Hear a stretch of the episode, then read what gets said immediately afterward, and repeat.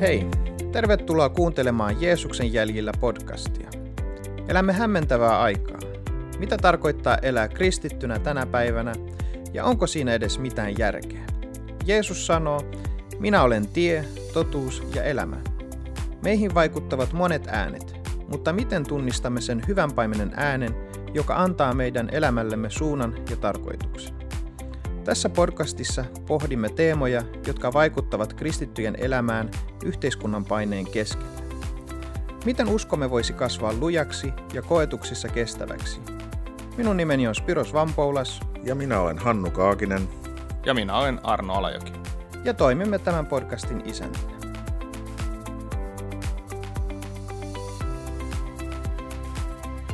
Tervetuloa kuuntelemaan podcast-jaksoa numero 14. Tämän päivän aiheemme on kärsimyksen merkitys. Jos koet, että tämä podcast on ollut sulle rohkaisuksi, niin muistathan jakaa tätä eteenpäin kaverille ja antaa palautetta ohjelmasta. Ja jos kuuntelet meitä Apple Podcast-sovelluksen kautta, niin voit myös jättää arvostelun tästä ohjelmasta.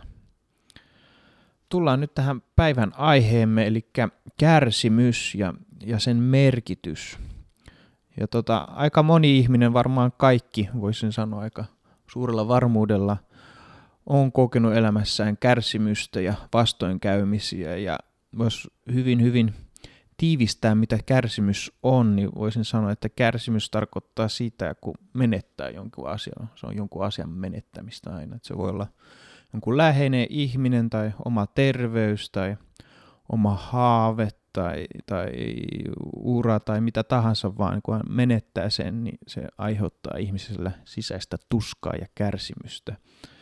Joten ehkä ensimmäinen kysymys, mikä haluaisin tuoda esiin, niin kuuluuko kristityn elämässä olla kärsimystä? Niin, no jos mä ajattelen asiaa, niin ei raamattu missään kohdassa puhu siitä, että meillä ei olisi, jos me ollaan kristittyjä Jeesuksen seuraajia, että meillä ei olisi missään vaiheessa kärsimystä, vaan, vaan ehkä niin kuin, jos ajattelee sitä, sitä isompaa kuvaa, niin, niin ää, Jeesus itse kärsi, niin miksi sitten meillä ei niin kuin olisi vastoinkäymisiä, koska me eletään kuitenkin tässä ihan samassa maailmassa kuin kaikki muukin, että et, et, tota, kyllä se kärsimys on osa ihmiselämää ja, ja se, se jossain määrin niin kuin vaan tulee tämän, tämän elämän mukana, niin kauan kuin maailma on tällainen.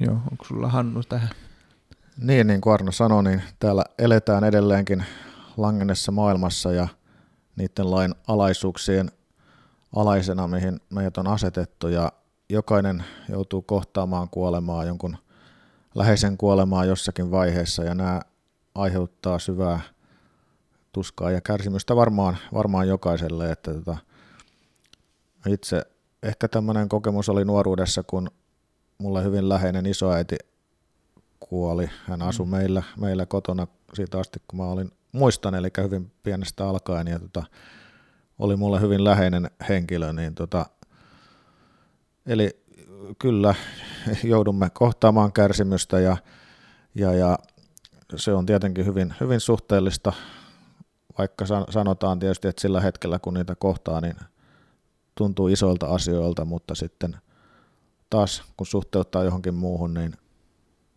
se ottaa etäisyyttä, niin mm. voi olla, että ne ei olekaan niin isoja kärsimyksiä, mutta ne on niin subjektiivisia kokemuksia, että, että missään nimessä en lähde ottamaan pois miltään kenenkään kokemuksesta mitään, että, että ne on Joo. vaikeita tilanteita. Kyllä.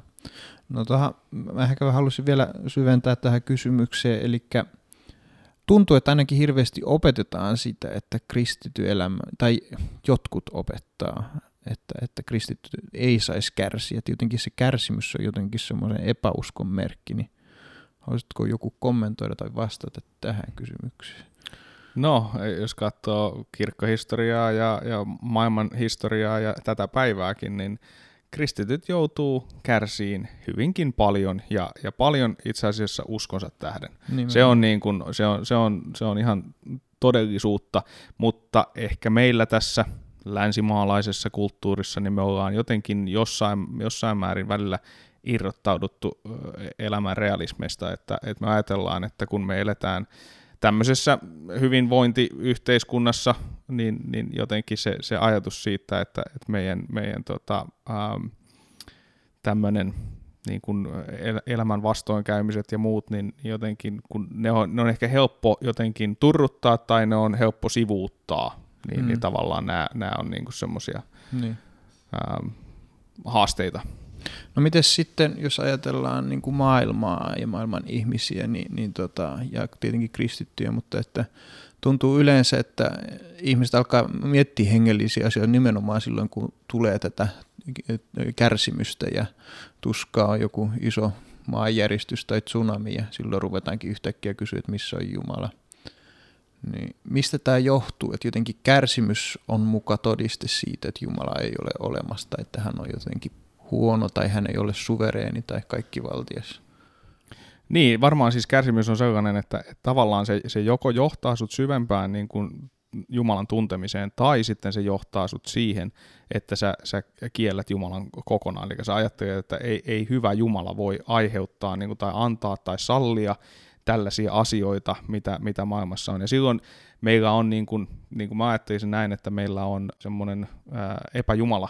Eli me ajattelemme, että Jumala on jonkinlainen, ja, ja me ollaan laitettu hänet tiettyyn laatikkoon, ja, ja hänen täytyy olla sellainen, ja jos hän ei ole sellainen, niin, niin me halutaan hänestä eroon. Niin, ja on, onko jopa niin, voisiko ajatella, että, että koska me ihmiset vaan satutaan olemaan semmoisia, että kun me kaikki menee hyvin, niin me ehkä helposti unohdetaan tämmöiset asiat, eli, eli me ei koetaan, että ei tarvita ehkä Jumalaa, ja, ja eli Jumala on, on tarkoittanut, että koska meidän elämä ei ole helppoa, se on, niin kuin jos niin kuin ajatellaan ihan, ihan ää, koko ihmisen elämän kaarta, niin jos lähtee ajattelemaan vähän niin kuin synkemmältä kannalta, niin sehän on kärsimysnäytelmä, eli me tiedetään, me ollaan lopulta kohdataan vääjäämätön, eli, eli, eli se kuolema, joka jokaista odottaa täällä viimeisenä, niin tota, eikö tämä ole sitä, että Jumala haluaa meitä herätellä mm. sillä tavalla, että koska meidän elämässä on asioita, johon me ei voida vaikuttaa, jotka tulee vääjäämättä, niin hän haluaa, että me käännyttäisiin hänen puoleensa. Siis sehän on, on meille se ainoa tavallaan tarkoitus, jonka Jumalan luojana on luonut meihin sisäsyntyisesti, että meillä on kaipuu hänen luoksensa ja hän on myös tavallaan luonut semmoiset tai tarkoittanut semmoiset mekanismit, jotka laukaisee meissä tavallaan sen tarpeen ja, ja että me halutaan katsoa korkeampaa voimaa kohti meidän luojaamme, etsiä meidän luojaamme. Mennäänkö sitten, kerta maailmassa on sitten sitä kärsimystä, niin, niin tota, ja ilmiselvästi se on osa Jumalan suunnitelmaa, että kristitynkin elämässä, niin, niin minkä takia sitten tätä kärsimystä on, että minkä takia Jumala tätä sallii? Gregorius Suuri 500-luvulla, niin, niin hän, hän tota noin, ähm, on todennut, että kärsimyksellä on tavallaan kolme tehtävää. Ja, ja ensimmäinen niistä on se, että se johdattaa meidät kääntyyn takaisin Jumalan puoleen, vähän mitä Hannukin tuossa äsken, äsken puhui. Ja tavallaan niin kun, äh, voidaan ajatella näin, että se osa kärsimyksestä, jota me joudutaan kohtaan, niin on, on, on meille tarkoitettu sitä varten, että me voitaisiin ehkä kääntyä pois joltain väärältä tieltä, tieltä mille me ollaan ajauduttu. Ja, ja tästä nyt y- yksi esimerkki löytyy vaikkapa Joonan kertomusraamatussa, jossa Joona saa Jumalalta tehtävän ja sitten kun kun hän tota, noin, äh, kuulee sen tehtävän, hän sanoo, että en mä sitä halua tehdä, että hän lähtee täysin vastakkaiseen suuntaan, mihin hänen pitäisi, pitäisi mennä, ja sitten hän joutuu, joutuu myrskyyn, ja sitten sen myrskyn, myrskyn niin kuin keskellä hän joutuu, äh, hänet heitetään mereen, ja, ja joutuu tämän äh, suuren kalan vatsaan, ja, ja sitten siitä, siitä sitten muutaman päivän myöhemmin hänet oksennetaan siihen, siihen tota, kuivalle maalle, niin, ja hän sitten lopulta tekee sen, mitä, mitä hänen, häneltä pyydetään. Mutta jos ajattelee sitä niin kuin kokemuksena, niin, niin ei välttämättä kovin mukava kokemus niin ole. Toinen merkitys, mitä tässä voidaan nähdä, on se, että että Jumala voi, voi kääntää niin kuin meidän kärsimyksen voitoksi. Eli jotkut elämän kärsimykset saattaa johtua siitä, että, että Jumala on ehkäpä valmistamassa meidän kautta jotain vastausta johonkin isompaan ongelmaan. Ja tästä esimerkkinä löytyy Joosefin, Joosefin tarina vanhassa testamentissa puhutaan hänestä, että Joosef joutui veljensä myymänä orjaksi ja sitten häntä, häntä kohdattiin kaltoin ja hän joutuu vankilaan syyttömänä ja, ja, ja koko ajan hän niin kuin vaan vastoinkäymisiä ja, ja väärinkohtelua ja kaikkea. Mutta sitten lopulta hän vapautuu ja hän pääsee sitten sellaiseen asemaan – jossa, jossa hän saattaa niin kuin pelastaa kansakunnan nälänhädältä, eli hänet asetetaan semmoiseen asemaan siinä, siinä yhteiskunnassa, jossa hänellä on mahdollisuus vaikuttaa isompiin niin kuin, suhteisiin, ja sen seurauksena koko Egyptin kansa pelastuu, ja sitten lähiympäristöstä, hänen oma perheensäkin sitten lopulta, joka on, joka on häntä kohdellut kaltoin, niin, niin pelastuu sen tähden. Sitten viimeinen ehkä näistä on se, että että se voi, voi johdattaa meidät rakastaan Jumalaa uudella tavalla. Eli, eli osa kärsimyksistä, joita me kohdataan, on sellaista, joka, joka jollain käsittämättömällä tavalla voi, voi johtaa meidät rakastaan enemmän Jumalaa ja löytää sen, sen täydellisen vapauden hänestä. Ja, ja Jopin kirja on hyvä tämmöinen esimerkki tästä, että et, kun Jopin, Jopin tarinaa lukee, niin, niin sä näet sieltä sen, että että hänen jo kokemansa kärsimys, joka oli aika aikamoinenkin, että hän, hän tota noin, menetti kaiken, menetti lapsensa, menetti omaisuutensa ja sitten vielä itse sairastui. Ja, ja kaikki se niin kuin hyvin lyhyellä aikavälillä, että se oli vaan toinen toistaan isompia asioita, mutta mut ne ei johtunut hänen omasta synnistään tai, tai, tai sattumasta tai siitä, että Jumala halusi vaan rankasta häntä, vaan, vaan jo, joutuu niin kärsiin. Ja sille kärsimykselle ei oikeastaan anneta kunnolla edes selitystä. Ja, ja, ja lopulta hän hyväksyy sen, että kaikkia asioita, joita Jumala tekee tai, tai sallii, ei voi ymmärtää ihmisjärjellä. Eli tässäkin tulee se, että Jumala on niin paljon suurempi kuin mitä me voidaan koskaan ihmisjärjellä ymmärtää. Ja jos me jäädään kiinni siihen, että me ei, aja, me ei niin ymmärretä sitä Jumalan suuruutta, niin hyvin todennäköisesti me myös äh, meillä on haasteita kohdata kärsimystä omassa tai läheisen elämässä. Tämä on mulla itselle ollut, ollut semmoinen, mitä mä oon joskus pohdiskellut, pohdiskellut että oli hyvin mielenkiintoinen tästä kuulla ja lukea, mutta tota, just tämä ajatus siitä, että kun no Jopin elämähän on yksi äärimmäinen esimerkki meille ihmisestä, joka joutuu kärsimään niin kuin, voisiko sanoa niin kuin liian paljon, että, että niin kuin ei, ei tunnu järkevältä, että miksi, miksi näin tapahtuu. Ja, ja, ja se tuntuu jotenkin vaikealta niin kuin löytää esimerkiksi sanoja ja ajatuksia lohduttaa semmoista henkilöä, joka joutuu kärsimään niin kuin keskimääräistä enemmän ja mm. selvästi keskimääräistä enemmän, niin tota, hyvin vaikea varmaan semmoiselle henkilölle hyvin vaikea myöskin niin puhua kärsimyksestä. Ei, ei ehkä ole se oikea hetki tavallaan, vaan, vaan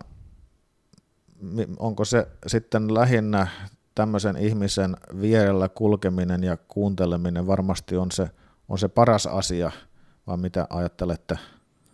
Niin varmaan, varmaan jos ajattelee niin kuin no Jopin, Jopin tarinaa, niin hänen ystävänsä niin, niin, niin. He, hehän, hehän suhtautuivat tähän niin kuin äärimmäisen huonolla tavalla. Kyllä. Eli he lähti, lähti niin kuin sanoon tota, Jobille, että, että kyllä sä oot tehnyt jotain, jotain väärää, että myönnä nyt vaan, myönnä nyt, että sä oot jotain tehnyt, ja, ja tavallaan niin kuin lähti hakemaan sen syyn siitä, että, että Job on nyt syyllinen tässä, ja kun hän myöntää syyllisyytensä, niin se, se niin kuin homma ratkee sillä.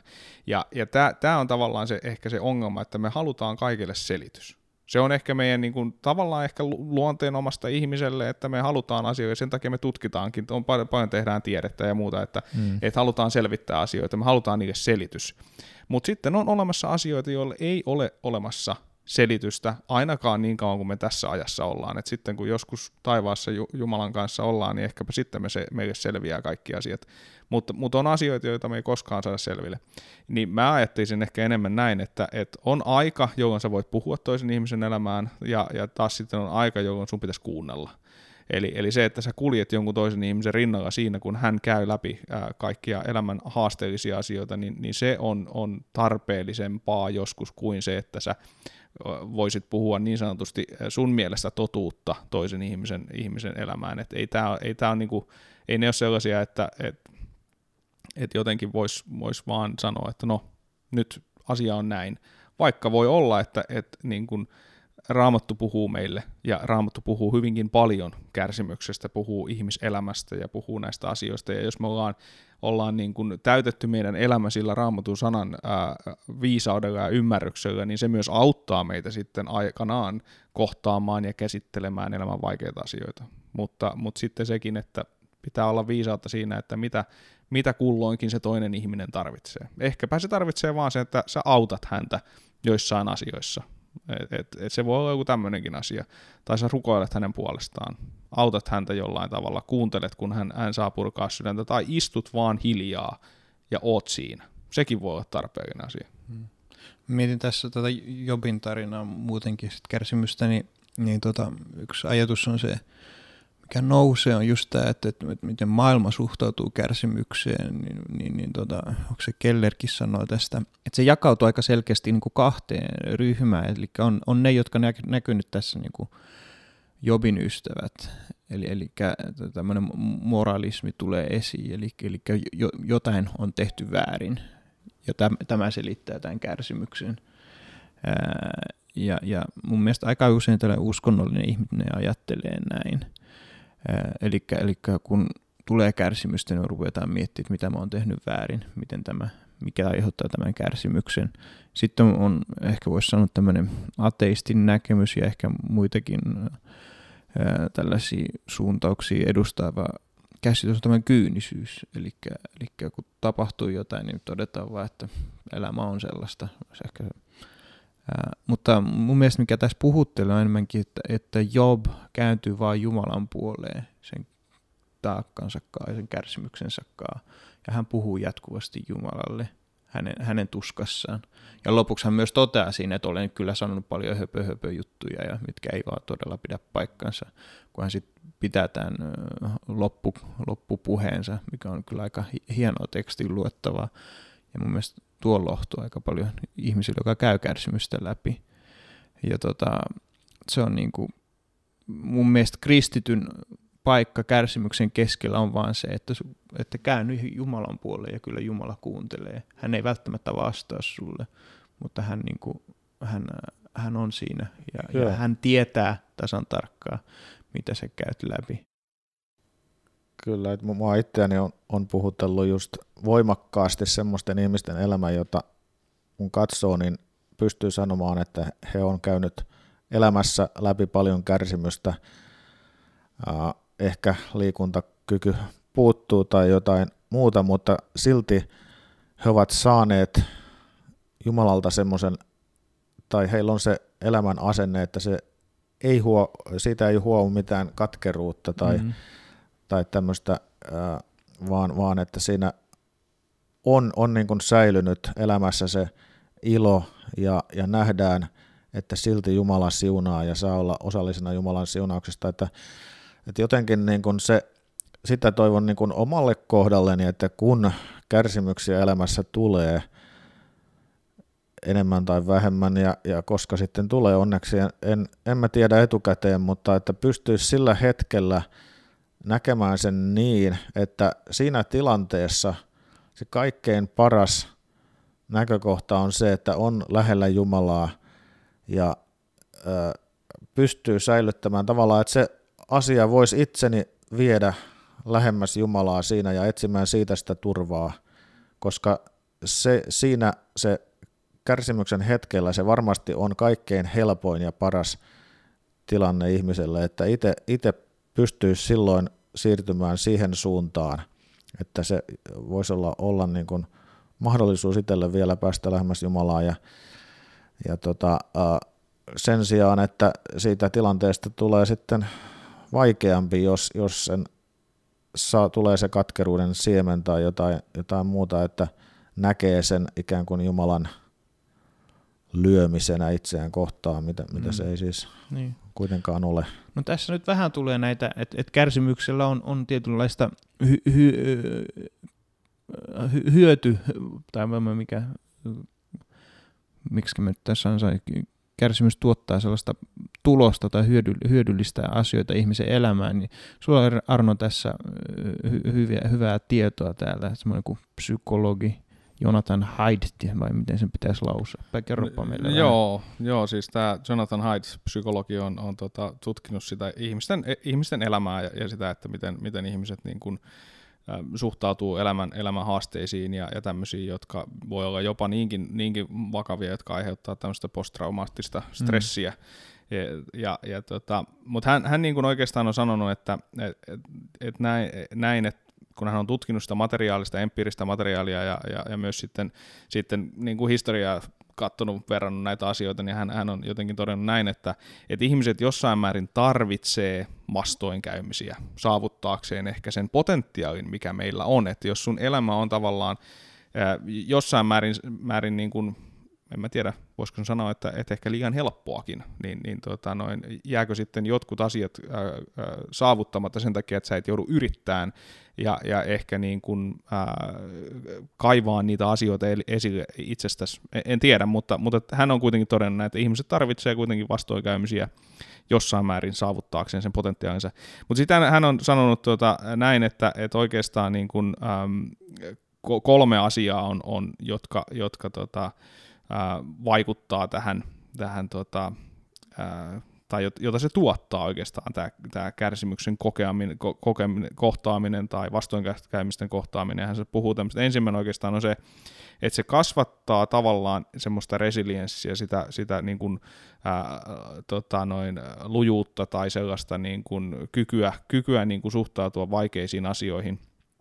Ja, ja tota, ihmiset, jotka on kokenut vastoinkäymisiä, niin sitten kun se seuraava vastoinkäyminen tulee, niin hänellä onkin jo pohjaa siihen, että hän pystyy suhtautumaan siihen paljon paremmin tulevaisuudessa. No Paavali puhuu tästä samasta asiasta roomalaiskirjeen viidennessä luvussa siitä, että, että, niin kun, että ne vaikeat asiat, niin ne, ne auttaa meitä kasvattaa kestävyyttä, ja kestävyys taas vahvistaa meidän uskoa ja niin poispäin. Tavallaan Paavali puhuu tästä asiasta. No siis toinen oikeastaan, mistä hän vähän jo viitattiinkin aikaisemmin, on, on se, että että sillä on myös kyky vahvistaa meidän ihmissuhteita. Ja se tarkoittaa sitä, että silloin kun sulla on vaikeita kokemuksia e-, e-, elämässä, niin, niin yleensä ää, sulla on, on ihmisiä ympärillä, ei tietenkään välttämättä aina, mutta, mutta jos sulla on ihmisiä, ystäviä tai, tai, tai läheisiä tai, tai sukulaisia tai perheenjäseniä, niin, niin tavallaan tämmöisen vaikeiden asioiden kohtaaminen vahvistaa sun suhdetta näihin ihmisiin, koska, koska ne, ne tulee sun tueksi siinä ja se, se auttaa sua niin kuin selviämään. Ja sitten, sitten ehkä tota noin, äh, tämä kolmas näistä on tämmöinen, tämmöinen niin kuin ihmisen prioriteetit, jotka muuttuu, eli tavallaan meidän ajatus siitä, että, että se mikä meille aikaisemmin oli tärkeää, joka ei välttämättä ole niin kuin Jumalan mittapuussa millään tavalla tärkeää, niin se muuttuukin, ja ne asiat, mitkä pitäisi olla tärkeitä, vaikkapa suhde Jumalaan, niin siitä tuleekin meille tärkeä asia. Että et tavallaan tämän tyyppisiä asioita. Sitten toinen kaveri, toinen psykologi, tämmöinen Robert äh, Emmons, niin, niin hän on sanonut näin, että, että oikeastaan tutkimuksessaan niin kategorisoinut ihmiselämän tavoitteet oikeastaan neljään osaan. Hän sanoo näin, että se ensimmäinen niistä on tämmöinen niin kuin, henkilökohtaisen saavuttamisen tai onnellisuuden tavoittelu. Se on niin kuin yksi kategoria. Toinen on sitten ihmissuhteet ja, ja läheisyyden kokeminen ja, ja tavoittelu. Ja sitten kolmas on tämmöinen uskonto ja hengellisyys. Ja neljäs sitten sellainen niin, kuin, niin sanotusti produktiivinen elämä, eli semmoinen, että sä tuotat jotain pysyvää tähän yhteiskuntaan. Mutta sitten ehkä mielenkiintoinen asia liittyen tähän on se, että, että hän on sanonut näin, että, että ne ihmiset, jotka investoi paljon aikaa ja energiaa henkilökohtaisten niin kuin saavuttamisen ja onnellisuuden tavoitteluun, on kaikista eniten haavoittuvaisia suhteessa elämän vaikeuksiin. Eli mun mielestä tämä on, tämä on myös niin kuin tähän, mitä ollaan puhuttu jo, että, että tavallaan, että jos me tavoitellaan elämässä ihan vääriä asioita, ja me ajatellaan, että se mun elämän suurin tavoite on se, että musta tulee onnellinen, niin sitten kun sulla tulee niitä elämän vaikeita asioita, niin sitten se, se murentaa koko sun elämän.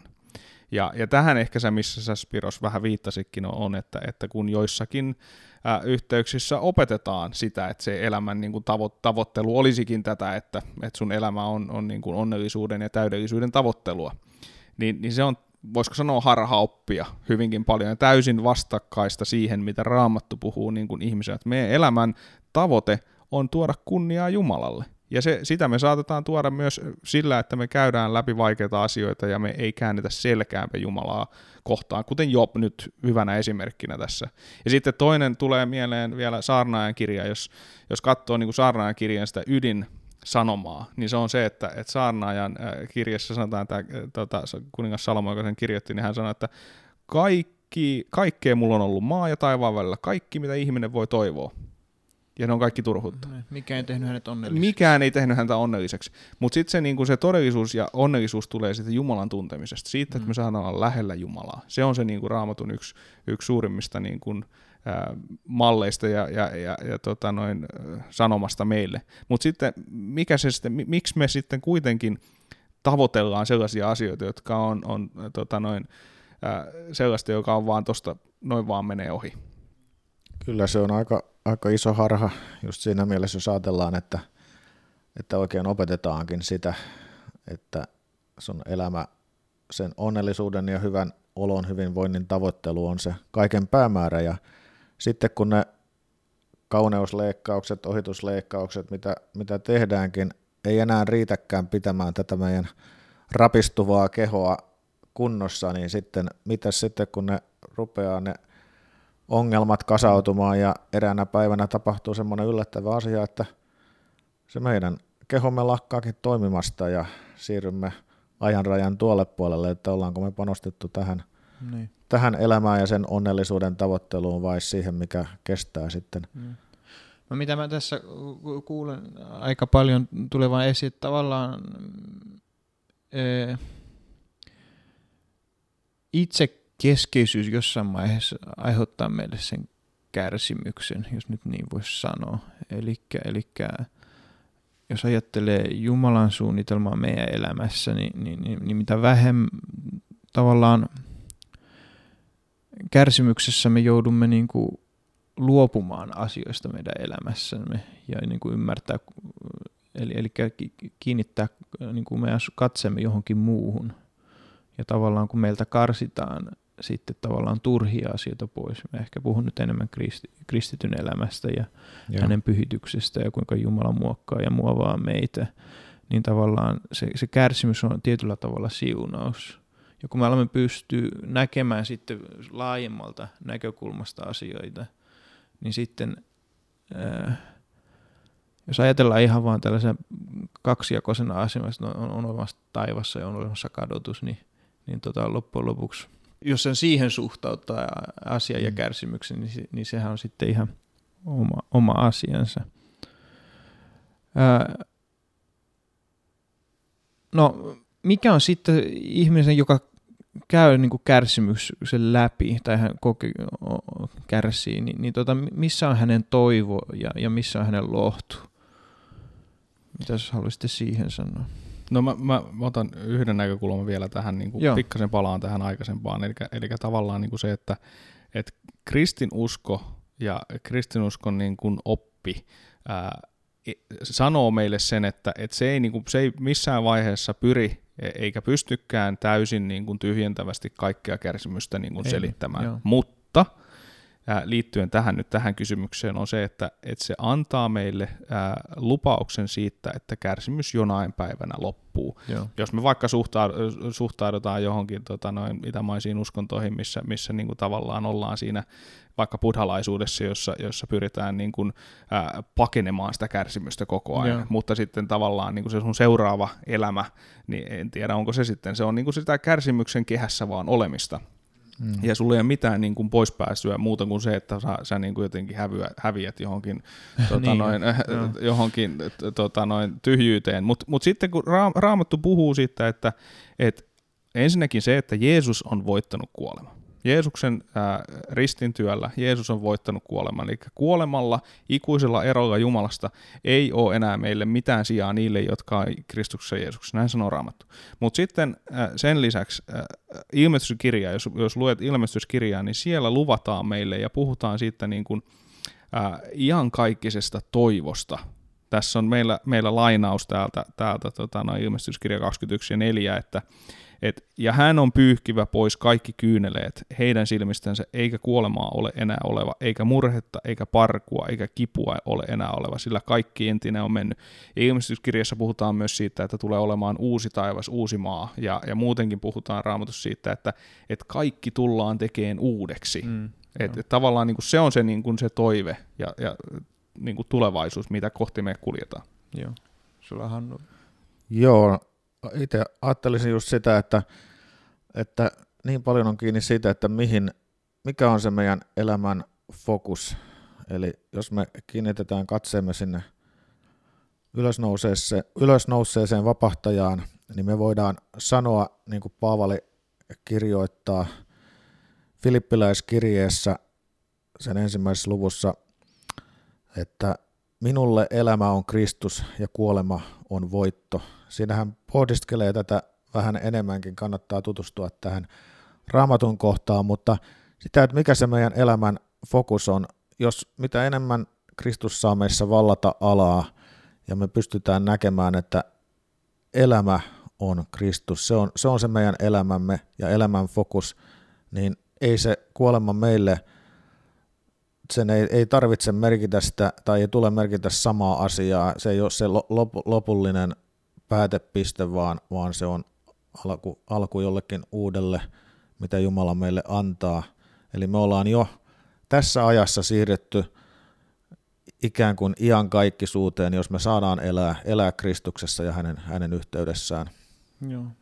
Mä tähän lopuksi, mitä molemmat puhuitte, mutta mua aina puhutellut David ja Goliatin tarinassa se, että Goliati 40 päivän aikana meni sitten sinne, sinne leirille ja, tai sinne kahden leirin välille ja ähm, haukku juutalaisten jumalaa ja, ja, ja puhu rumia, jos näin kevyesti voi sanoa. Ja tota, mun mielestä se on ollut hyvin vahva esikuva se, että se on 40 päivää ja se on mun mielestä semmoinen, että pahuudelle ja pahalle on annettu tietty aika. Ja se tulee enää päivänä loppumaan. Ja Hmm. David sanoi, että tänä päivänä se on nyt sitten loppu. Ja hän tappaa Goliatin, Goliatin omalla miekalla ja Jeesus voittaa kuoleman kuolemalla. Ja mun mielestä tässä on ehkä se, mitä meidän pitää muistaa. Jonain päivänä tämä kaikki loppuu. Ja se olkoon meille kaikille lohtu. Yes. Mutta hei, kiitos kaikille ja teille myös kuulijat ja me toivomme, että tästä oli teille – apua ja lohtua. Muistakaa aina, että Jeesus on käynyt kans kärsimyksen läpi ja hän, hän tietää ja ymmärtää, vaikka me tiedämme, että meidän kaikki toivo ja riemu on hänessä, niin se silti, kun kärsimys kohtaa meitä ja suru, niin se on silti aina oma taakkansa. Mutta me jatkamme sitten seuraavassa podcastissa ja aiheena on sillä kertaa petollinen sydän. Kiitos kun olit kuuntelemassa meitä.